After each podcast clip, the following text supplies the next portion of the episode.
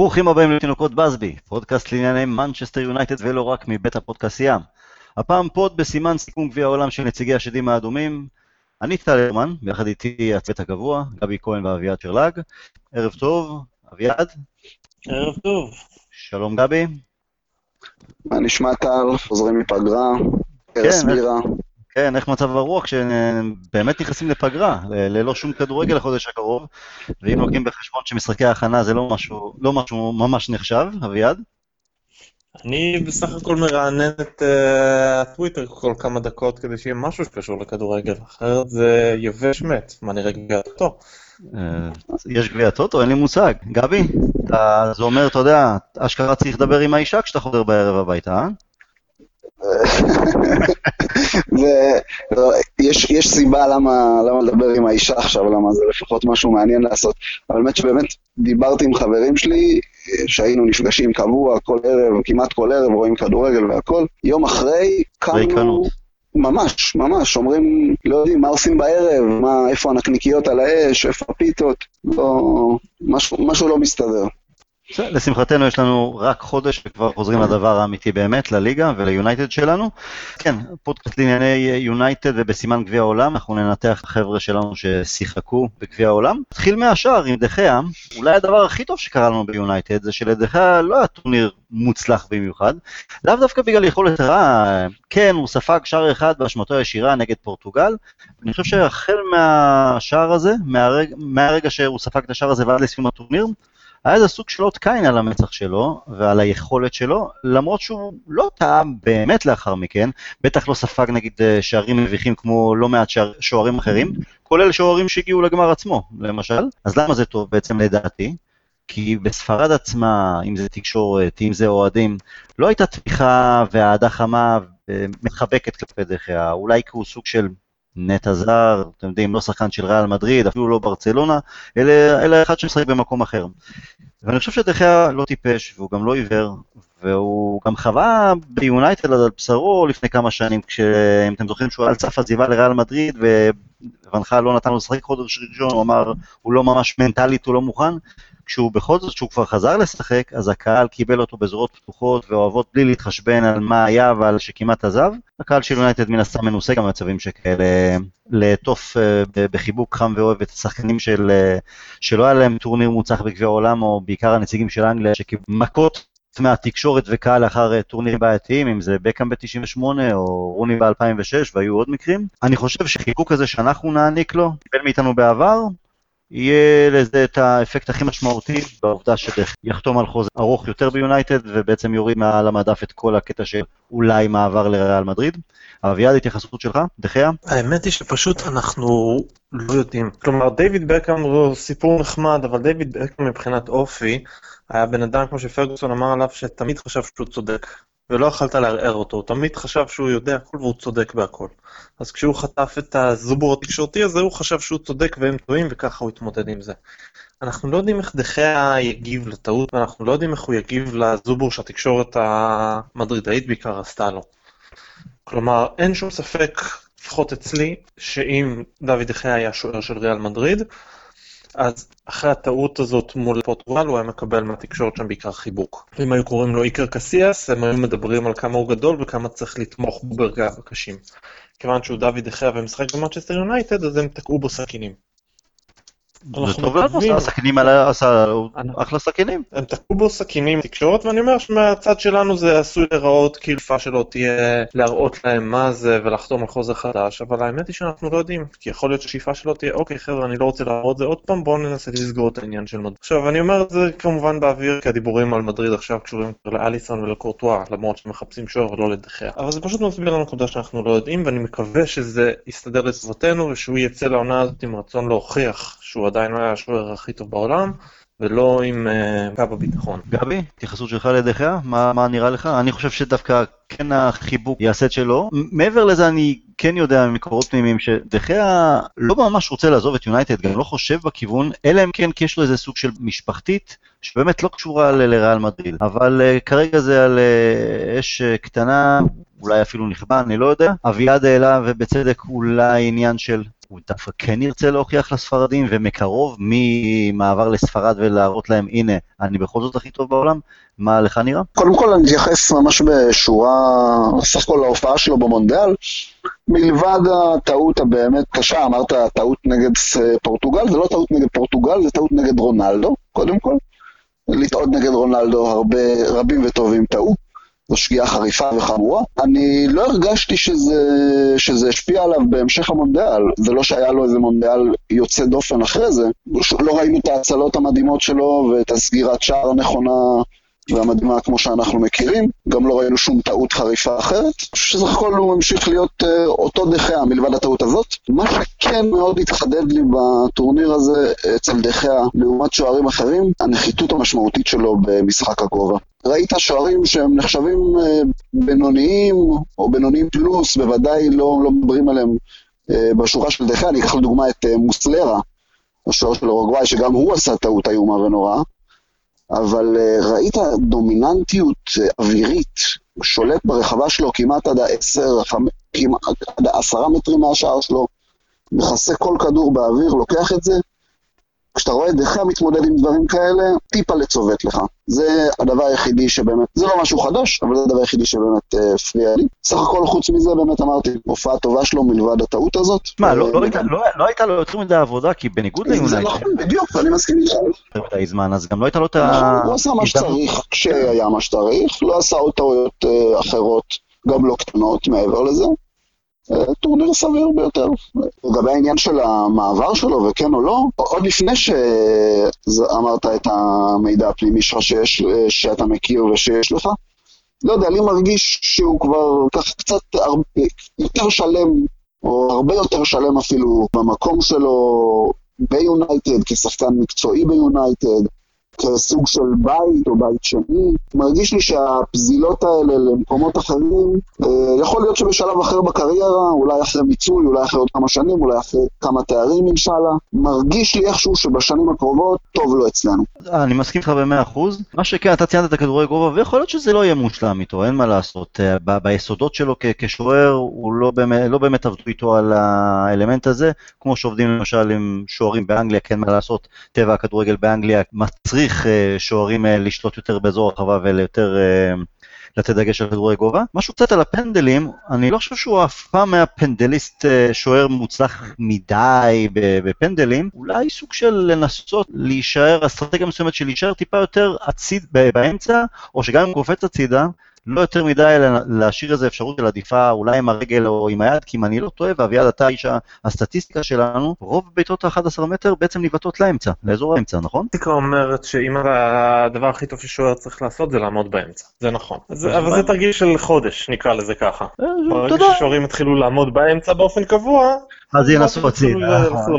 כן, אבל אם זה בחודש, אם זה במהלך עונה, אז יכול להיות שאתה יודע, לאורך עונה לא כולם אה, מפוקסים כמו שעושים אימונים מיוחדים לקראת אה, טורניר של גביע העולם או יורו, בסדר, שיעמוד טיפה יותר באמצע, מקווה שלא נקבל פנדלים, אבל בסדר. אז ציון סופי לדחיה, שש? אפשר להחמיר איתו. בוא נגיד זה כך, אם אה, קוראים לו הוגו לוריס, היית אומר שזה מונדיאל בסדר, אבל זה דוד דחיה, או אתה מצפה ממנו ליותר. חמש וחצי?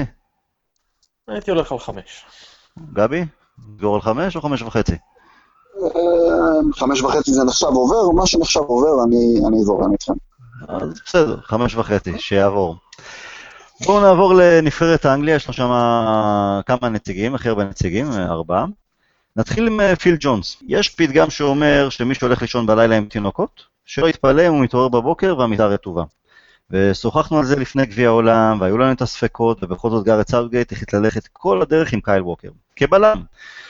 ולהוציא אולי את המשחק של אנגליה נגד שוודיה, לא היה משחק אחד שבו ווקר לא טעה, או ביצע טעות, או אפילו שתיים, ברמה של סכנה ממשית לשער של אנגליה, או טעות שאפילו הובילה לספיגת שער, כולל בחצי גמר נגד קרואטיה, בעמידה הלא נכונה שלו, או אי תנועה נכונה שלו, של בלם, אל עבר כדור הגובה בשוויון של קרואטים. אני חושב שזה משהו שאנגליה שילמה לא יודע אם ביוקר, אבל ג'ונס הוא לא הבלם הכי טוב או הכי מלוטש בעולם, אנחנו יודעים את זה. אבל בסופו של דבר כן הייתה לו עונה טובה ויציבה בעונה האחרונה ביונייטד, גם אם הוא לא נקי מטעויות, הוא בטח הרבה יותר אה, מנוסה אה, מרוז, וזה גם העמדה הטבעית שלו. סליחה, לא רוז, זה ווקר, כי ווקר הוא לא בלם. פיל ג'ונס שיחק מחליף אה, במשחק שיחק נגד אה, בלגיה בשלב הבתים, שלא הייתה לזה יותר מדי השפעה, וגם במקומות 3-4. סאוטגייט טעה שהלך עד הסוף עם ווקר לעומת ג'ונס, אביעד? אני חושב שהוא בוודאי טעה שהוא לא פתח עם פיל ג'ונס לפני קייל ווקר, אני מבין את הבסיס לקבלת ההחלטה. הוא רצה את טריפייר בהרכב, הוא רצה את קייל ווקר, והוא חיפש איך הוא דוחף את שניהם. הוא לא רצה לוותר על אף אחד מהם, כשרואים איך טריפייר שיחק אתה יכול להבין למה הוא רצה אותו שם, אתה יכול להבין אה, למה הוא רצה את קייל ווקר אחרי העונה שלו במנצ'סטר סיטי, אבל על אותו בסיס אני יכול להגיד שאם לג'ק באטלנד הייתה עונה טובה בסטוק, אז הוא היה מנסה לדחוף אותו כבלם ולא כשוער. פיל ג'ונס היה צריך לשחק. נכון, לגמרי. ושוב, זה, זה, אתה יודע, הוא גם לא עשה שום שינוי אה, תוך כדי המשחקים, כי ווקר טעה מהמשחק הראשון. כמעט כל משחק, באמת, או טעות שעלתה בשער, או במצב או שניים של זה שערים כמעט uh, ודאים. אז גבי, אז יהיו כאלה שיגידו קשה לבוא אליו בטענות, כי בכל זאת, חצי גמר, נכון? אני, אני לא בא בטענות לסאוקט בהקשר הזה, כלומר, מרגע שהוא התחיל עם ווקר, אני לא בא בטענות uh, לשינוי. שינוי יכול להיות טוב, יכול להיות חיובי. בדרך כלל, בדרך כלל בטורנירים כאלה, טורנירים קצרים, חשוב, חשוב מאוד לשמור, לשמור על הרכב טוב, הרכב חם, שמכיר אחד את השני, ששיחק ביחד. הרבה פעמים אנחנו רואים את זה, אם ניקח דוגמה מנבחרת צרפת, פבר לא היה אמור להיות המגן הפותח שלהם, זה אמור להיות סידיבה. סידיבה היה פצוע במשחק הראשון, ברגע שפווארד פווארד הוכיח את עצמו במשחק הראשון, הוא המשיך עד סוף הטורניר גם כשסידיבה היה כשיר. אבל הוא שחק בעמדה שלו, ש... בתפקיד שלו. פה זה היה שינוי לגמרי, די הזוי אפילו. אני לא מכיר אותו עד הסוף, אבל אני חושב שפווארד הוא בלם במקום. אוקיי. אני חושב שטל מדבר על אה, ווקר וג'ונס, נכון? לא, ווקר שהוא בכלל לא בלם. כן, שוב, מלכתחילה, כמובן שזו טעות. מרגע שהוא התחיל עם ווקר, אני מבין את ההיצמדות, לא מסכים איתה, אבל אני מבין את ההיצמדות להרכב שהוא מאמין בו. למרות הטעויות אה, כמעט כל משחק. למרות הטעויות כל משחק. אני פשוט מאמין בגישה הזו של אה, להישאר צמוד לשחקנים שאיתך, בטח בטורניר קצר כזה, אני חושב שזה, שזה שווה הרבה יותר לקבוצה מאשר אולי אה, שחקן שיוחלף ויעשה פחות טעויות. אגב אביעד, לגבי פבאר ובכלל, ובכלל, אני חושב שיותר נוח, אם כבר, לקחת בלם ולהזיז אותו ימינה, מאשר לקחת מגן ימני ולהכניס אותו לאמצע כבלם. תיקח בלם יכול, אתה יודע מה, פיל ג'ונס למשל היה גם בלם, גם מגן ימני, סמולינג ראינו אותו גם בלם, גם מגן ימני, גארי נוויל צמח כבלם והפך להיות מגן ימני בגלל הגובה. אבל לקחת מגן ימני כן. ולהפוך אותו לבלם זה עבודה הרבה יותר... ההבדל פה הוא שאם תסתכל על איך שצרפת משחקת עם אה, קיצוניים שנכנסים לאמצע, אז אתה בעצם לוקח בלם ומבקש ממנו להיות הכוח התקפי המרכזי שיש לך בצד ימין. זה יותר בעייתי, כי זה כבר לא בדיוק מגן נטו. כן, למרות שהוא, אה, אה, למרות הצד ההתקפי שהוא הראה, קרדיט גדול. ברור שיש לו את זה. כן, יש לו את זה. אה, אז אי אפשר לתת ציון לג'ונס, נכון? כאילו, לא באשמתו? אז אין ציון, כן? אין ציון, אבל זה לא, לא לגנותו, זה לא באשמתו. הייתי נותן לו ציון 6, לזכר 6 הזריקות שהוא קיבל בשביל לשחק במשחק ידידות, ובכל זאת לא קיבל מקום בהרכב. אז 6. גבי, 6, בסדר? בגלל הזריקות? אה, סבבה, אבל זה אפילו יותר מדחיה, בסדר, נו. טוב, הוא אה, לא טעה כמו דחיה, מה לעשות? הלאה. קיבל 16 זריקות בשביל משחק ידידות, הייתי נותן לו את זה רק על עוד כבוד. אשלי יאנג, לא נותר אני חושב אלא רק להוריד את הכובע בפניו. אה, לא, יכול, לא יכולת שיא, הוא לא עשה משהו יוצא דופן בפן ההגנתי או בתמיכה התקפית, אבל סוג של אי של אה, יציבות ושפיות. אני חושב שאם לפני שנה, שנתיים, יותר, לא היה אחד שיכול היה לחשוב בכלל בכיוון של יאנג אה, פותח בגביע העולם במדעי הנבחרת האנגליה. בעצם גם לא על יאנג שחקן פותח בהרכב של יונייטד. מקצוען למופת, אופי מדהים, אביעד? מגיע לו את כל התשבחות, לא היה לו גביע עולם גדול, לא הייתה לו עונה באמת גדולה, הוא היה יציב ועשה כל מה שביקשו ממנו, יש הרבה דברים שהוא לוקה בהם, אבל הוא פשוט נתן את כל מה שיש. גבי? כבר אמרנו את זה באחד הפודקאסטים הראשונים, כעוף החול, יאנג אה, ממציא את עצמו כל פעם מחדש, אה, גם אחרי באמת עונה, בסך הכל באמת לא יוצא דופן, הגיע לגביע העולם, הבמה הכי גדולה שיש, טורניר סולידי לגמרי, ללא טעויות, כמו שאביעד אמר, עשה את מה שביקשו ממנו, נתן איזה סוג של אה, איזון אולי לטריפייר היותר תזזיתי והתקפי באגף ימין, אחלה יאנג, אין מה להגיד. תן ציון גבי. אני הולך על שבע וחצי.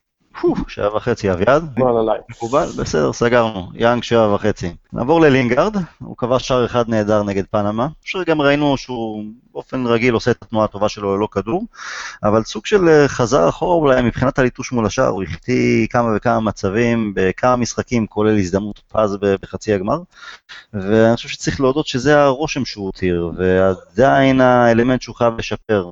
אה, אחוזים טובים יותר מול השאר, והוא, אתם יודעים מה, אולי הוא צריך להתחיל לכבוש שערים יותר אה, מכוערים במרכאות. בדרך כלל כשהוא כובש זה שער מרהיב, אז שתהיה שם איזה תוספת שונה, של שערים ככה דרדלה ושערים שאנחנו אומרים, גם אנחנו היינו כובשים את זה. גבי? הכל, נתן המון על המגרש, אה, גם הוא היה מהאנשים של סאוטגייט, האמין בו דרך מרכז השדה. מאוד מאוד מאוד מאוד מאוד אכזבתי אה, לראות את ההחמצות האלה. ישבתי, ראיתי עם חברים שלי את המשחק, ישר הם מסתכלים עליי אחרי כל החמצה, צוחקים עליי. כי אני כל הזמן אומר להם, תשמעו, לינגארד, אחלה שחקן, וזה, תראו, תראו מה נותן על המגרש.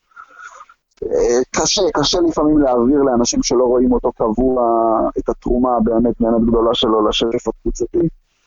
שורה תחתונה, הוא באמת טיפה לאכזב, שוב, נתנו לדעתי טורניר טוב, אבל אכזב במאני טיים, תגדיר את זה, במאני טיים, גם בחצי הגמר וגם במאני טיים מול השאר, כשהיה צריך אותו. אביעד? אנחנו ראינו את ג'סי לינגרד בדיוק כמו שאנחנו מכירים אותו. הוא לא מפסיק לנוע, לא מפסיק לעזור להגנה, הוא מטריד את ההגנה היריבה עם כל ההתגנבויות האלה שלו. הוא נכנס לחללים המתים, הוא מגיע להזדמנויות והוא מחמיץ אותם. לא ראינו כל כך עד הסוף את האספקט של השערים המרהיבים שלו, אני רק יודע שאחרי הדו-קרב פנדלים מול קולומביה, אני אמרתי לחברים שאני פחדתי שייתנו לו לבעוט, פנדל הוא יחטיא, אבל אם היו נותנים לו פנדל עם עיניים קשורות ולבעוט אותו מהחצי, זה... אה, זה לחיבור, כן. אז יאללה, אביעד, תן ציון. שש וחצי. גבי, אפשר ללכת עם זה לישון בשקט? אני, אני קצת יותר נחמד, אני הולך על שבע. לא, לא, לא, לא, הגזמת פה, לא שבע, אני מביא עד שש וחצי. שש וחצי, בסדר? אתה, אל ת... אני נחמד, נחמד. נותן טיפ למלצרית ושכאלה, בסדר, תן את ה-15-20 אחוז, אבל שבע ללינגרד באליפות הזאת זה מוגזם מדי. מרקוס רשפורד. רשפורד עשה הרבה רוח כשהוא נכנס כמחליף. אני חושב שבמשחק הראשון של אנגליה נגד טוניסיה זה הכניס, אה, זה עשה שינוי באותו משחק. בשאר המשחקים, זה פה ושם הכניס קצת יותר איכות. הייתה לו החטאה אחת גדולה נגד בלגיה בשלב הבתים, ובעיקר הוא לא הגיע לשום מצב אה, נוסף של כיבוש באף אחד מהמשחקים. אני לא חושב שהוא עשה משהו לא נכון, זה גם הנבחרת האנגלית, אני חושב שהתכלס ההתקפי שלה בא לידי ביטוי בעיקר או רק במצבים הנייחים. אני חושב שאמרתי את זה כבר בכמה פודים לאורך העונה. אם רשפורד לא יתחיל לשחק יותר כחלוץ, ואולי רק כחלוץ, עם תשע או עשר, אנחנו בסופו של דבר נקבל סוג של קולבויניק נחמד, אולי קיצוני טוב, בדיוק כמו דני וולבק, אבל אנחנו נפספס לגמרי את רשפורד שיכול להיות חלוץ וחלוץ מצוין. שמעתי פודקאסט של גארי נוויל לפני, גם כן ב- לסיום גביע העולם, והוא אמר דברים מאוד מפורשים לגבי רשפורד, שהוא חייב למצוא את הקבוצה, אם יונייטד או קבוצה אחרת, שתעניק לו עכשיו 100 משחקים כחלוץ. ואני מוסיף, עכשיו, כי זה הזמן. הוא עבר את השתי עונות שבהן הוא שיחק אה, כקיצוני, ואולי היה אפשר להגיד, תשמעו, הוא שחקן צעיר, אז העיקר שקיבל דקות, אלא הוא צריך עכשיו להתמקצע במקצוע, שזה חלוץ, וזה אומר לעשות תנועה של חלוץ ולא של קיצוניים. זה להגיע למצבים של חלוץ ולהשחיז את סיומת, עם טכנית עם הכדור, או עם מנטלית להיות הרבה יותר רגוע במצבים שלו תוך הרחבה. אני עדיין חושב שהוא היה עדיף בהרבה אם היה לנבחרת האנגליה אם היה פותח על חשבון סטרלינג, שהיה גרוע בסיומת שלו ובמסירה האחרונה שלו, אבל זה לא היה טורניר שרשפורד אה, הצליח לתת איזה נשיכה. גבי? עצב רב, אני, מסכים עם דבריך. יותר מזה, ראיתי את מה, ה... שהעלית לגבי גארי נוויל. בפעם הראשונה חשבתי שאולי באמת כדאי לו לצאת להשאלה, כי ביונייטד הוא לא יקבל את המאה המשחקים האלה שהוא צריך, והוא צריך אותם. על אף שאני לא מאמין בזה ולא רוצה את זה, ואני רוצה לראות אותו אצלנו.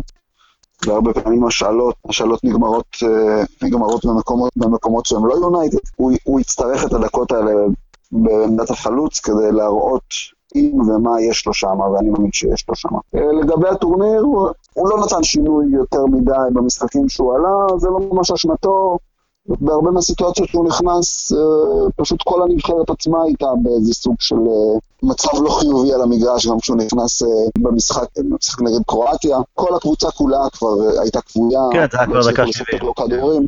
נכון, היו קבועים כולם, זה, זה לא אשמתו, אבל בסופו של דבר באמת לא טורניר שיזכרו ממנו איזה משהו חיובי. אביעד? קצת חושב שונה לגביכם לגבי מרקוס רשפורד והעתיד שלו. כלומר, אם הוא רוצה, אם מרקוס רשפורד חושב שהוא מספר 9 וזה מה שהוא צריך להיות ושם הקריירה שלו חייבת ללכת, אז כן. תשע אבל או- אז תשע- אולי תשע או- תשע או עשר, אביעד, לדעתי. אני חושב שאת הדקות האלה, הוא לא יקבל את הדקות של מספר 9 במנצ'סטר יונייטד. בוא נהיה כן עם העובדה הזאת, יש חלוץ אה, טוב ממנו שיושב על העמדה הזאת. חלוץ, רגע, אני אכניס פה איזה תריס, חלוץ מנוסה יותר ממנו.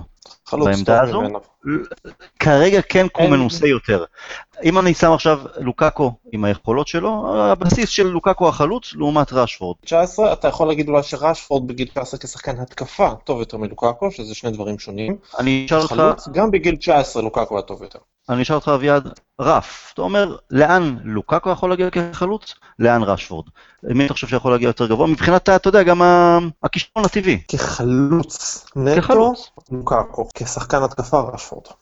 אני לא בדעה שלך, אבל בסדר, בוא תמשיך. כל היתרון של מרקוס רשפורד זה הכיוון שלו, היכולת שלו לעשות את התנועה לאגפים בצורה הרבה יותר טבעית, ללכת טיפה יותר אחורה, כלומר הפלואידיות שלו, היכולת שלו להיות שחקן התקפה ולא נטו בחוד, זה היתרון של מרקוס רשפורד, רומלו לוקאקו יכול לנוע לאגפים, הוא עושה תנועה והכל, אבל לצורך העניין אתה לא, אתה לא רואה את רומלו לוקאקו סוחב כקיצוני ימני או שמאלי עונה שלמה. אין לו את היכולות להיות אה, קיצור, קאקו הוא נכון. חלוץ. אין פה, אבל יש שחקן התקפה שבעצם הוא הולך לך לאיבוד, או או סוג של דני וולבק, בוא נגיד, שיכול להיות אה, קיצוני בסדר, יכול להיות אולי חלוץ בסדר, אבל הוא לא 9-10, הוא יהיה 7, אולי לעיתים 8 בכמה משחקים, ויש חלוץ שיכול להיות, שוב, רשפורד לדעתי 9 או 10, שיכול להגיע לציונים של 9-10. אני חושב ו- שרשפורד צריך אה, להשתפר כשחקן התקפה, אני, יכול שהוא, אה, אני חושב שהוא יכול להשתפר מאוד כשחקן התקפה במנצ'סטר יונייטד, תוך כדי שהוא ייקח את הדקות שלו בכל עמדת התקפה שהוא יכול. רגע. אני חושב שהוא צריך גם לקנות את הדקות האלה. אני חושב שאמירות נוסח, אה, חסר לו את הדקות בשביל הסיומת, זה אמירות שלא עושות אה, לו צדק. מי שרוצה לקבל דקות כאלה בקבוצת צמרת, חייב לדעת להבקיע בדקות שיש לו. אני לא מסכים ואני אגיד לך למה. מצוינות, אתה מגיע תוך כדי אימון, או שאתה מרגיל את עצמך למצבים מסוימים. כשאתה חלוץ, תשע, ו... או משחק ת... כתשע פעם בעשרה משחקים, עשרים משחקים, ואתה מגיע אולי לארבע, חמש מצבים בטוטל לאחד אחד, אחד על אחד מול שוער, אתה לא מסגל לעצמך את הנוחות, קודם כל הנפשית, המנטלית, לא להיבהל. עוד לפני הקטע של להיות חד יותר עם הסיומת, אה, אם זה בבעיטה מול השאר, או אם זה לקחת את הכדור שמאלה או ימינה ולעבור את השוער. ברגע שאתה עושה את זה פעם ועוד פעם ועוד פעם ועוד פעם, אתה בעצם מתאמן על זה, אתה הופך להיות טוב ומצוין. ואת זה רשפורד לא עושה, כי רשפורד בכל פעם שהוא, אה, רוב הפעמים ביונייטד שהוא קיצוני, אז הוא, התפקיד שלו הוא להזין את החלוץ שנמצא באמצע. או לעשות דברים אחרים, הגבהה, אה, למסור אחורה, ופחות להיות, להגיע לעמדה שמול שוער, של בעיטה בתוך הרחבה. לכן כן יש, דג... יש אה, יתרון, יש, לא יודע, גבי, מה דעתך לגבי, לגבי זה, מאשר שחקן התקפה שיכול להיות כללי יותר, לעומת להתמקצע במקצוע אחר. אני חושש מאוד במק- במקרה וולבק נוסף, אני לחלוטין חושב, אני איתך בדעה באופן מוחלט, הוא יכול להיות תשע, הוא יכול להיות התשע וחצי הזה, בין התשע לעשר, אה, אני בכלל מייחל מאוד מאוד לש... שילוב שלו עם פשוט. שילוב נהדר בין לוקאקו לרשפורד, הם יכולים להשלים אחד השני נהדר, הם יכולים ליצור ביניהם שיתוף פעולה נהדר, אני חושב שזה יעשה טוב לקבוצה, לשני שחקנים צעירים כאלה ומוכשרים כאלה, ושאפתניים ורציניים ובוגרים. אבל אני אקשה לך, את גבי, אני של אקשה לך, יונייטד. גבי, אני אקשה לך ואני אשאל לך את אותה שאלה ששאלתי את, את אביעד. שים את לוקאקו, שים את רשפורד, מבחינת כל הארסנל שיש להם, מבחינת הפוטנציאל, רף, כתשע, מי יכול להגיע להיות חלוץ הרבה יותר גדול? אני חושב, ש... אני חושב שזה רשפורד, אבל ממש בנקודות. המגוון, גם ללוקאקו יש מגוון אה, יפה מאוד כחלוץ, ואנחנו רואים אותו משפר את זה. אנחנו עוד זה נגיע אחד ללוקאקו. הדברים שאהבתי, אנחנו נגיע ללוקאקו, כן? נכון. אמ, שוב, לצערי, לצערי אנחנו המון המון זמן לא ראינו את רשפורד משחק באופן רציף כחלוץ. אנחנו זוכרים את הדברים הטובים, אנחנו לא, אולי לא, לא ממש זוכרים אם יש דברים רעים. אני כן חושב, מכל מה שאנחנו רואים ממנו על המגרש, אה, מכל היכול, מגוון היכולות שלו, הוא יכול להיות אה, סגנון חלוץ, נגיד נגיד את זה, שיכול לעשות הכל על המגרש.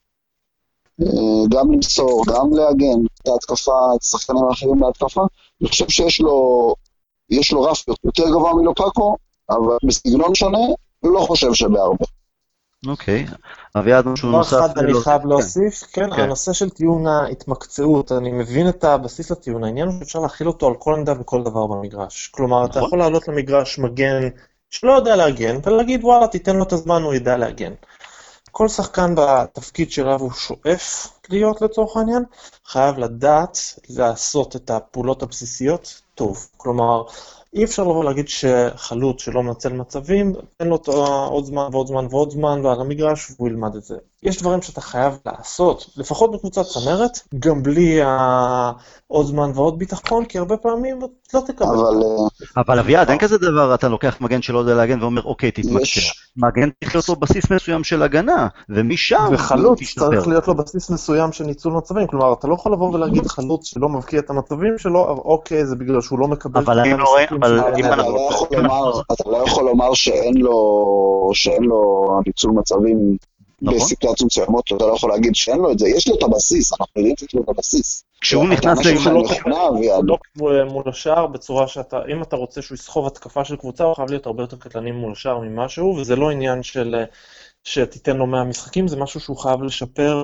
בדקות שיש לו בלי שום קשר. זה לא עניין של אימון, זה עניין של חשיבה שלו, זה לא עניין של אימון. כלומר, זה לא עניין של אימון של זה משחק. יד ביד, זה- אביעד.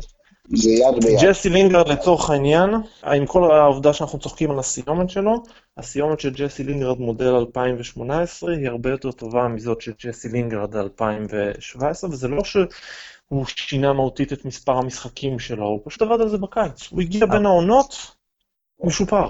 אבל ג'סי לינגרד הוא בחור בן 25, רשפורד בחור בן 20, ואם אני חוזר לתחילת הקריירה של רשפורד בקבוצה הראשונה, בגלל פציעות של אחרים, בעונה השנייה של הנחל, לא היה, לא, אף אחד לא דיבר בכלל על קטע של בעיה שלו מול השער. הוא כבש וכבש מגוון של שערים, אתה דרדלה את הקטנות ליד השער ואת השערים היותר איכותיים. כלומר, אף אחד לא חשב אז בכיוון של, אוקיי, יש לו איזה בעיה בסיומת. הקטע של... נשאל שאלה פחות- רשפורד רגע, שנייה, הקטע של פחות חד בסיומת החלה רק כי כשזלאטן הגיע אז הוא שיחק קיצוני כמעט כל העונה, ובעונה שעברה כשלוקקו הגיע לחוד ושוב פעם הוא המשיך קיצוני. אני חושב שאנחנו צריכים לשאול את עצמנו שאלה כנה. אני חושב שאנחנו צריכים לשאול את עצמנו אם מרקוס רשפורד בן ה-18 יכול לעשות משהו שלא היינו פותרים אותו כלאחר יד. בגלל שהוא היה כזה משב רוח מרענן בקבוצה העבשה, נקרא לזה ככה, של לואי ונחל, בגלל שהוא היה בן 18, לא היה שום פעולה שמרקוס רשפורד היה מסוגל לבצע אחרי המשחק בכורה הזה, שלא היינו פותרים. עזוב פותרים, הוא עשה הכל- טוב, הוא טעה, אתה יודע, זה לא יכול להיות לגנותו. התקרה שלי דאז הייתה. אוקיי, בוא- ניתן- בוא נעשה לזה המשך, שתהיה לזה המשכיות, אבל זה לא קרה, כי הבאנו את זלאטן וכל הסגנון השתנה, והוא נדחק הצידה לשחק כ- כקיצון. ועברה עוד עונה, זלאטן זה עזב, זמן, זה הוא המשיך. לשחק כקיצ- כקיצוני. תשמע, הוא לא היה, זה לא שהוא היה שחקן מושלם שם, אבל גם אוון בגיל 18 לא היה מושלם, גם רובי פאולר לא היה מושלם, אבל וואלה, ראו את הפוטנציאל, הם נתנו את השערים שלהם בתחילת הדרך, אף אחד לא הזיז אותם מההרכב, אף אחד לא הזיז אף אותם אחד מצידה. מהם לא ביקש מהם להביא קבוצה בסדר, גודל של מנצ'סטר אבל, הם הביאו, אבל מייקל מייקל אוון מגיל 18 עד גיל 21-22 קיבל את תואר שחקן העונה בעולם, בגלל שהוא המשיך לשחק כחלוץ, הוא התפתח כחלוץ, הוא לא עבר ימינה, שם ההבדל. מייקל אורן היה מוצר הרבה יותר מוגמר כבר בגיל היה- 18. אבל אתה- היה. מוצר יותר מוגמר בסדר, אבל אין לו- לא היה לו את הכישרון או את השק אה, ארסנל שיש לרשפורד מבחינת כדורגל. מי- מייקל, בואו לא נזלזל שנייה במייקל אורן. מייקל לא, אורן היה החלוץ הכי טוב שהעולם הזה ראה מאז בלי אביעד, מדברים, אתה רואה את הטיפול בכדור, אתה רואה את האפשרות של רשפורד לשחק גם כעשר, שלאוהן עם הכישרון הכי גדול שלו, לא הייתה האפשרות לשחק גם יותר מאחורה. אז אני מדבר על סל הרבה יותר רחב של אפשרויות שיש לרשפורד, אם כדי שהם כעשר. אוהן לא יוכל היה לשחק כעשר.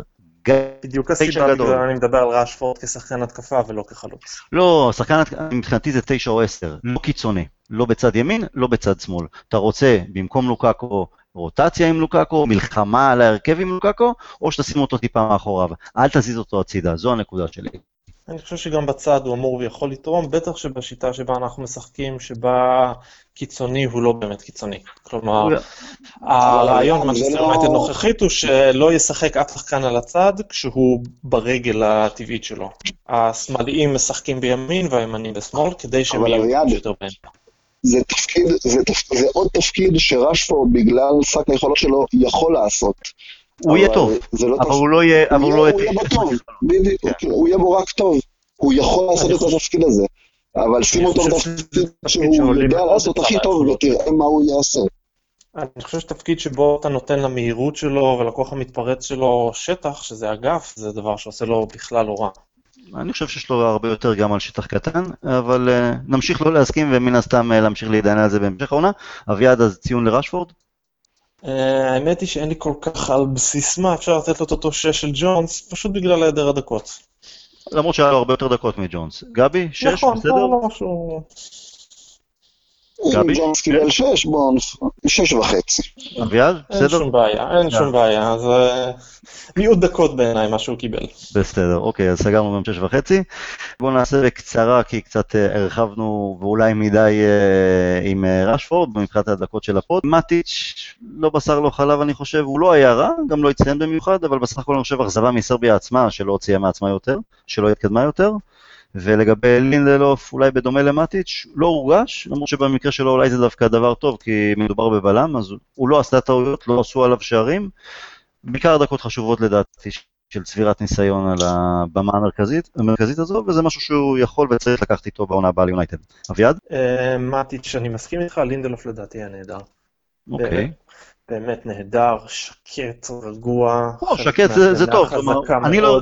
אני, לא הרגשתי אותו, וזה, טוב, לא הרגשתי את הבלם, סימן שלא היו שם טעויות. נכון, לדעתי מונדיאל נהדר שלו. הרבה מעבר לצבירת ניסיון סתם, זה ניסיון, ביטחון, זה שיפור, זה מונדיאל נהדר בכל קנה מידה. גבי? מטיץ' באמת, ראינו אותו כמו במשחקים ה- ככה, הפחות טובים שלו אצלנו, לא, לא איזה נפילה, לא משהו רע, פשוט לא, באמת לא הורגש יותר מדי.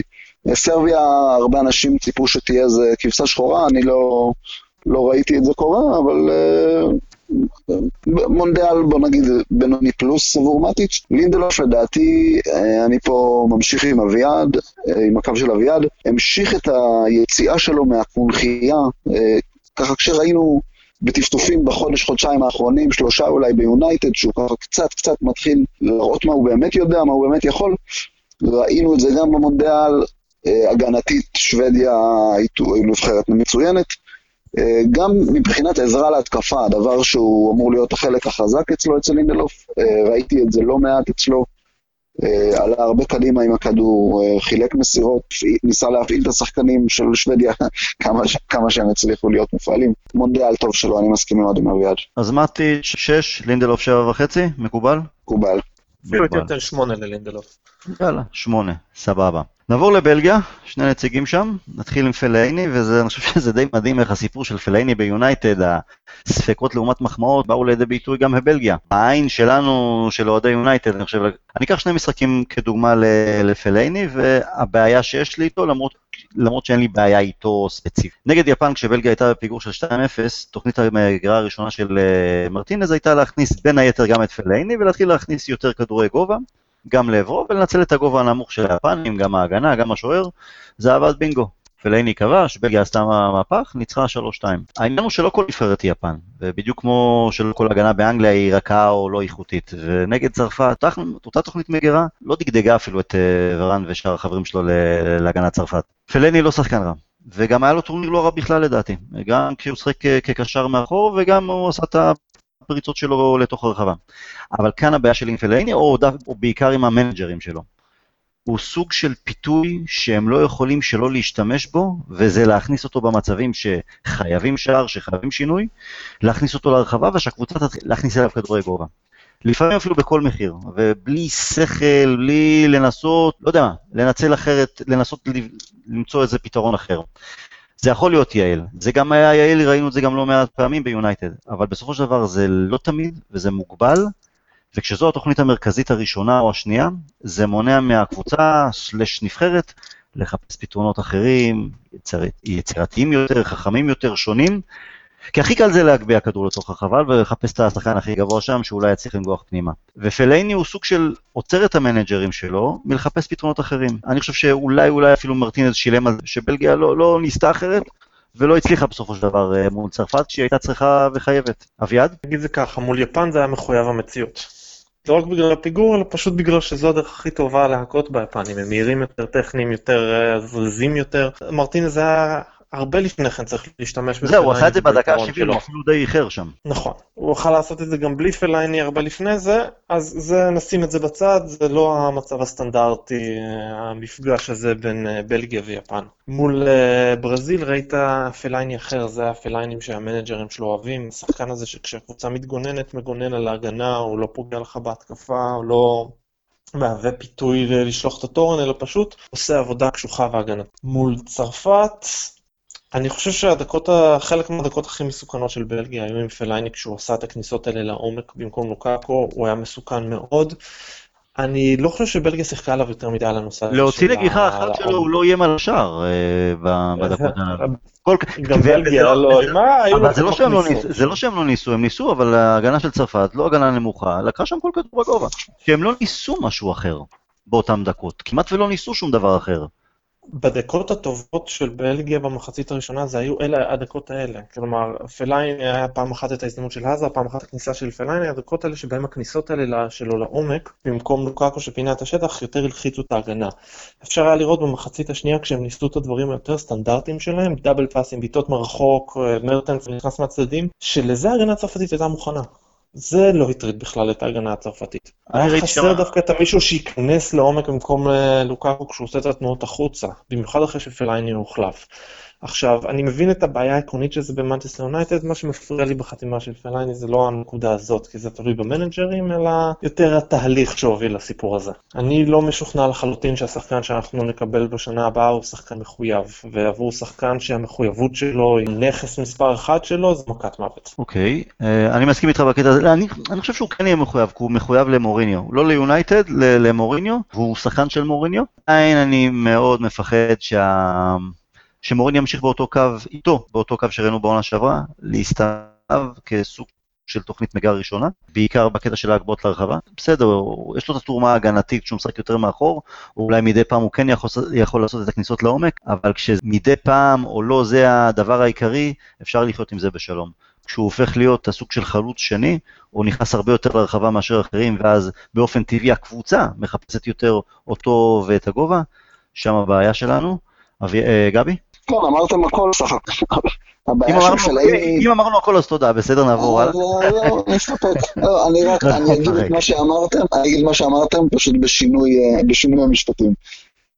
הבעיה של פלאיני היא כנראה הרבה יותר המאמנים שלו מאשר הוא עצמו. הדוגמאות שנתת טל, אה, שנתתם פה בהשוואה בין יפן מול צרפת, פשוט חד וחלק מראים איך נכון וטוב להשתמש בפלאיני, ואיך לא נכון ולא טוב להשתמש בפלאיני. או מתי, או מתי, כי אביעד תהיה נכון נגד יפן זה אפילו מתבקש, בסדר. זה בדיוק אני מסכים.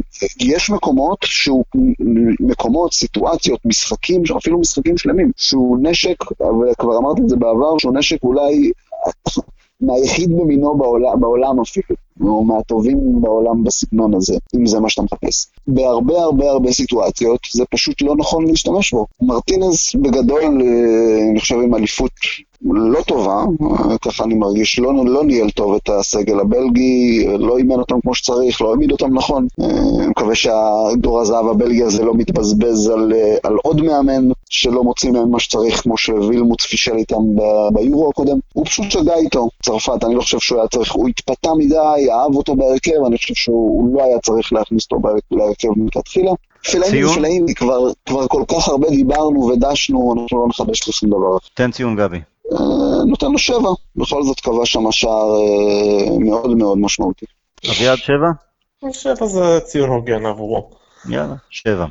נשארנו עם שניים, השניים הטובים יותר באליפות הזו. הראשון זה לוקאקו, טורניר מאוד חיובי, מאוד מוצלח, בעיקר לאחר יורו איום ונורא שלו לפני שנתיים. אני חושב הרגשנו שזה לוקאקו הרבה יותר בטוח בעצמו, מנהיג את יתר החברים מסביבו. זה בעיקר תודות לעונה אחת ביונייטד, כי יש הבדל כשאתה מגיע לנבחרת ולאליפות של נבחרות, כשחקן של אה, אברטון, לעומת כשאתה מגיע כשחקן של יונייטד. סוג של סימן שאלה שימשיך להיות דבוק אליו, העובדה שהוא לא כובש במשחקים הגדולים, אלא כובש יותר נגד היריבות במרכאות הנוחות יותר. זה קרה גם באליפות הזו, זו עובדה, אי אפשר להגיד שזה לא נכון, אבל יחד עם זה, א', גם היו לו בישולים במשחקים החשובים, באחד לפחות, ובעיקר ראינו סגנון שערים ממנו שלא ראינו ביונייטד. שערים שבהם השחקנים שלפניו חיפשו אותו ומצאו אותו גם, עושה תנועות עומק, מקבל כדורים על הקרקע, השאירו אותו מול שוער, אה, אם זה במצבים נוחים יותר בתוך הרחבה. כלומר, הם לא חיפשו לשחק רק על הגובה או על הפיזיות שלו, וזה סוג של חומר למחשבה למוריניו. אי אפשר היה להרגיש, גם ראינו את זה, הטכניקה שלו היא לא ברמה הכי גבוהה, והיא גם כבר לא, היא לא תהיה, אז אי אפשר לשנות את זה, זה גם כישרון מולד, וכמה שהוא יעבוד על זה, יתאמן על זה, כישרון זה כישרון. לרגעים זה אפילו צרם, כשהוא ניסה לכדרר וכדורים ברחו לו, אני חושב שאפילו איזה בישול אחד או שניים היו כתוצאה של חוסר יכולת להשתלט כמו שצריך על כדור, או לכדרר לא טוב, ובגלל שהוא ממשיך להילחם תמיד על כל כדור, הוא הצליח לדחוק איזה מסירה, וזה אפילו הוביל לכיבוש אה, שער, וזה לזכותו. אני אחזור עוד פעם לנקודה שלי עם לוקאקו, גם בהקשר של מה שאנחנו עושים איתו ביונייטד, זה מתקשר לנקודה שדיברנו עם רשפורד, חייבים לראות שם שתי דברים. מלחמה או רוטציה, לדעתי בכל אופן, מלחמה או רוטציה בין שניהם על עמדה מספר 9, או ואפילו יותר, לנסות לשלב את לוקקו ב-9 ורשפורד ב-10, כ-10, כי רק ככה אנחנו נוכל לנסות להרוויח גם את לוקקו, כמו שבלגיה מרוויחה אותו, שונה מאשר עם יונייטד, ככה גם נצליח לתת את הדקות שאני מקווה שאנחנו ניתן אה, לרשפורד, מהאמצע יותר ולא מהצד. אביעד. הדקות שאתה מקווה שרשפורד יקבל מהאמצע, הם לא יבואו ממספר 10, לרוב לא. תגידו לי איך חזרנו לרשפורד עוד פעם. לא, בדיוק, אביעד, למה אתה מסיבה די פשוטה, אה, איך שאני רואה את זה, אנחנו לא נשחק הרבה עם מספר 10 השנה. זה נראה, זה נראה, לגבי איך אנחנו נראה, עוד יהיה לנו איזה פוד בטח או שניים, אבל אה, כן. מה שאני חושב זה שהיכולת של לוקאקו שרלוונטית לאיך שההתקפה שלנו תראה, זה לצורך העניין המשחק מול ברזיל. העובדה שההיערכות הראשונית של בלגיה למשחק הזה הייתה האזר בצד שמאל, דה ברוין כתשע זויף, ולוקקו כקיצוני ימני. הוא זה שהתחיל קיצוני ימני, הוא, חת... הוא מן הסתם לא היה קיצוני ימני המסורתי, הוא פשוט שיחק חצי חלוץ, חצי קיצוני. אבל זה סוג הדברים שהוא עשה גם ביונייטד בדקות רבות, החיתוך הזה לימין ולהישאר שם, תוך כדי שמישהו תופס את המקום שלו באמצע, זה עבד נהדר עם לינגרד בעיקר. זה משהו בסל יכולות שלו, שככל שהוא יוסיף להשתמש בו בעונה הקרובה, זה יעזור לנו מאוד. אבל השערים של, של בלגיה שלו בבלגיה היו שערים שפחות ראינו, אה, לא ראינו שערים כאלה ביונייטד, או גם המצבים שלו הסתיימו בשער, כדורי עומק על הקרקע, כלומר בלגיה לא חיפשו רק את הפיזיות שלו, לא חיפשו רק את הגובה שלו, וזה משהו שאנחנו לא עשינו איתו ביונייטד. אני חושב שאנחנו עשינו אולי מעט מדי, אבל עשינו. זה פשוט לאורך עונה שלמה זה, זה פחות אה, הורגש מאשר בטורניר אה, מרוכז של חודש, אבל זה לא שכל השערים או רוב השערים של לוקאקו היו נגיחות. רוב המצבים שלו היו... בעיקר חיפשנו אותו, את הנגיחות האלה בתיבת החמש. זה בעיקר הנשק שניסינו, במקום לנסות ולהרוויח אותו, במשחק הרבה יותר אבגוני איתו ושל הקבוצה בכלל. אבל אנחנו לא, אנחנו לא בלגיה, גם אין לנו, גם את הקישור של בלגיה, אנחנו צריכים, אין לנו את העזרדו, את דה בוין, אנחנו יודעים את זה, אבל כן יש לנו את השחקנים מספיק טובים. גבי? יש לנו ככל שהעונה התקדמה, אנחנו עשינו את זה יותר ויותר, ואני חושב שאנחנו נראה את זה הרבה גם בעונה הקרובה. אוקיי, גבי? לוקאקו? לוקאקו, אנחנו יודעים כבר את הדברים הטובים, יודעים את הדברים השליליים, דיברנו על זה, מכירים אותו. אה, בטורניר הזה אני התאהבתי בו אה, ככה סופית. אה, ראיתי, המשכתי לראות את השיפור שלו בדברים שראינו לאורך השנה ביונייטד. כל כך אהבתי לראות אותו. ממש מנהיג אמיתי, מנהיג, מנהיג שקט כזה שמשתלט על הקבוצה ככה בלי, בלי איזה מילים גדולות או בכוח או משהו כזה, פשוט מים שקטים חודרים עמוק. שאנשים מסתכלים עליו ויודעים שהוא הבן אדם הנכון לקחת אותם קדימה. אה, עשה אותי מאוד אופטימי אה, לגבי, לגבי המשך שלו ביונייטד. הדברים שהוא צריך לשפר, הוא צריך לשפר, אני מקווה שהוא יעשה את זה לצידו של רשפורד בחול. אוקיי, אוקיי. אביעד, ציון ללוקקו? אני חושב ששמונה וחצי זה ציון uh, טוב עבורו. אוקיי, גבי, בסדר? אני הולך על שמונה. אה, היה חסר לי אותו, את הקילריות שלו קצת, אה, כשהיה צריך אותו באמת, ולא מול אה, טוניסיה דווקא. אוקיי, שמונה פלוס, בסדר. שמונה פלוס. שמונה פלוס. נקנח בפוגבה, היה משחק אחד, חצי גמר נגד בלגיה, לטעמי, המשחק, לא, בשבילי זה המשחק הכי טוב של פוגבה שאני ראיתי מהצד שלו, אה, כי זה המשחק הכי בוגר שלו. הוא לא עשה שם אה, דברים גדולים, אבל כן הייתה עמידה הגנתית נכונה. היה שם רצון ופעולה לסגור הגנתית נכון, לעשות את הפעולות גם בלי כדור, בכדי לעזור לקבוצה. פשוט לעזור לקבוצה. זה היה משחק גם בלי להסתבך עם הכדור ביציאה קדימה, זה היה פוגבה שבאמת לא ראיתי מעולם. קודם לכן ולפני החצי גמר ולפני הגמר, זה לא היה פוגבה רע, גם לא מצטיין מדי, נגד אוסטרליה במשחק הראשון אפילו לא היה לו משחק טוב, למרות שכן הכניס פה ושם כדורי עומק טובים, אבל אני חושב שהוא שחק אה, לאורך רוב האליפות כשחקן רביעי או חמישי מבחינת השפעה ההתקפית של צרפת. הוא השאיר את השטח לאחרים, אה, גריזמה, אמבפה, אבל הוא הרגיש נוח מהעמדה הזו, ולזכותו, כשנוצר איזה ואקום, שהיה צורך איזה צורך צרפתי פתאום לאיזה אקסטרה התקפי, הוא נתן את שלו, בתנועה קדימה, עם או בלי כדור, בכמה מסירות, אה, באיום על השאר. בגמר עצמו, כמו כל צרפת, ובעיקר מרכז הקישור, בעיקר במחצית הראשונה, הגנתית, הוא לא היה טוב, קרואטיה שם חלפה על פניו, על פני כל השאר די בקלות, אבל במחצית השנייה הוא פתאום התחיל לחלק עוד איזה כדור עומק ועוד אחד, ונכנס למשחק והכניס את צרפת למשחק, באחת מהן הוא גם עשה תנועה בלי כדור קדימה וכבש. שאלת השאלות, מדוע בצרפת הוא נראה מרוכז יותר, בוגר יותר, אגב, בלי צבע על השיער, וביונייטד אחרת לגמרי? האם זה רק טורניר קצר וזה שונה מעונה שלמה, מבחינת להביא את הריכוז הזה? והאם הוא יצליח להביא את פוגבה מהנבחרת ליונייטד? או אולי כמה זה מוריניו ותלוי במוריניו? אביעד? אני חושב שאנחנו לא יכולים להסיק מהמונדיאל בגלל הנקודה הזאת של טורניר מרוכז. כלומר, הוא נדרש לבוא ולעשות את העבודה למען מטרה ספציפית שאותה הוא ישיג או לא ישיג באמת תוך חודש, וזהו. זה הרבה יותר קל לשמור על ריכוז כזה ומחויבות כזאת לאורך החודש הזה מאשר לאורך שנה שלמה. כשאני מסתכל על פוגבה בטורניר הזה אני מתרשם מהרבה מאוד דברים, אז אם אני אקח את זה לכיוון שלנו אני אגיד את זה ככה. היתרון עבורנו זה שפוגבה אמור לשחק במנצ'סטר יונייטד בתפקיד די דומה בשנה הקרובה, אז הייתי שמח אם נקבל את פוגבה של המונדיאל. שינוי אה, פאזה הזה לכיוון של שנה שלמה. הפחד שלי הוא שאנחנו נקבל אה, פוגבה שתופס תחת עוד יותר מאשר שנה שעברה, כי עכשיו הוא אלוף עולם. או-אה, זה מפחיד. גבי? אה, כן, הבעיה של פוגבה אה, היא... גבי, לתפוס תחת זה אומר כמה גוונים בשיער, לא רק צבע אחד, או מעבר לזה? אולי יעשה גם קעקוע לתחת, אני לא יודע.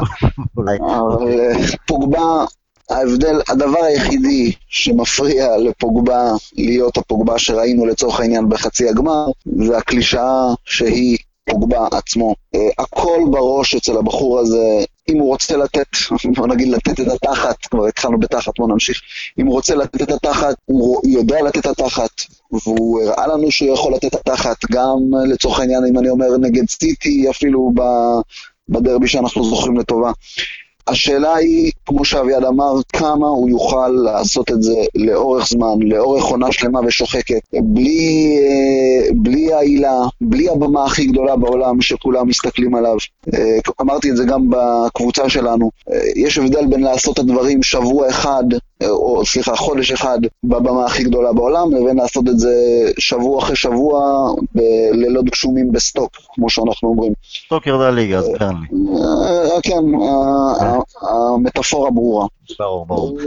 אבל- אך, זה באמת, אך ורק הוא מפריע לו לעצמו אה, להיות מה שהוא יכול להיות. גבי, אין לנו ביונייטד את קנטה במרכז המגרש, שיכול לשחק אולי עם אה, פוגבה כצמד באמצע, כי קנטה לוקח סוג של, הוא משחק בשביל שניים. זה משהו שאתה תרצה לראות ביונייטד, או שאנחנו חייבים ל- לשים אותו בעמדה, להציב אותו בעמדה קדמית יותר? אה, הדבר היחיד שמפריע לפוגבה להיות, אה, להיות הפוגבה שראינו ב- במונדיאל הזה, זה הראש של פוגבה, פוגבה בעצמו. המחויבות שלו שהוא נותן על המגרש, מה שאנחנו מתקשים לראות לאורך עונה מלאה, אה, עונה מלאה נטולת הילה, נטולת אה, יחצנות קבועה. זה לא אותו דבר לעשות מה שאתה עושה על הבמה הגדולה בעולם, לעומת לעשות את זה שבוע אחרי שבוע במגרשים הקפואים והגשומים של אנגליה. זה לא משנה לצורך העניין אם הוא ישחק בעמדה קדמית יותר או אחורית יותר, זה רק תלוי בו ובראש שלו. אוקיי, אביעד, אין לנו את קנטה, אין אה, שמשחק בשביל שניים במרכז קישור, בעונה הבאה פוגבה מבחינתך, זה בסדר לרוץ איתו מרכז קישור של שניים כשהוא אה, גם כן אה, טיפה יותר מאחור, או שחייב לשחק יותר מקדימה? אני חושב שאין בעיה, זה תלוי פשוט ביריבה. המשחקים נגד קבוצות פחותות יותר, אז אנחנו נצטרך לשחק עם מרכז מגרש של שתיים הרבה פעמים, ולא תהיה עם זה בעיה. משחקים מול יריבות קשוחות יותר, זה יצטרך להיות ה-4-3-3, ואז הוא יקבל את התפקיד החופשי, הוא צריך ויכול לתרום בכל אחד מהם. אני מקווה שהדבר הכי טוב שיצא לנו מהמונדיאל הזה, זה העובדה שכוכבים של צרפת נתפסים כגריזמן ואמבפה, וזה יגרום לפוגבה קצת ענווה בקשר לתפקיד שלו בשחייה, להבין שהתפקיד שלו היה הגנתי יותר ושהוא יכול להביא את זה גם הלאה. וזה בסדר, והוא יכול לקבל את השבחים גם על התפקיד כזה. ציון, אביעד? ציון תשע מבחינתי. גבי? תשע. מגיע לו, אלוף עולם. יאללה, תשע. טוב, אנחנו מדברים, מדברים, מדברים, אז כבר לא נשאר לנו זמן אה, קצת על יונייטד, אז נרחיב על זה בפוד הבא. רק אה, בלינד עזב אותנו במחיר טוב, קרדיט לוודוורד על כך. שיהיה לו בהצלחה, ובתקווה שנראה רכישות uh, בקרוב, כי הזמן אוזל. גבי, תודה רבה. רגע, לא נתנו ציון להופעה ההירואית של פרד. של? פרד. אה, של... שכחתי, שכחתי ממנו, מצטער. אנחנו נדסקס את זה בפוד הבא, כי יש הרבה מה לדבר על ההופעות שלו שם בספסל של ברזיל. אחלה. אביעד, תודה רבה. גבי, תודה רבה. תודה רבה. ויאללה, שהליגה תגיע כבר, משעמם. כמה ימים בלי כדורגל אנחנו משתגעים. כל טוב, להתראות, we'll never die.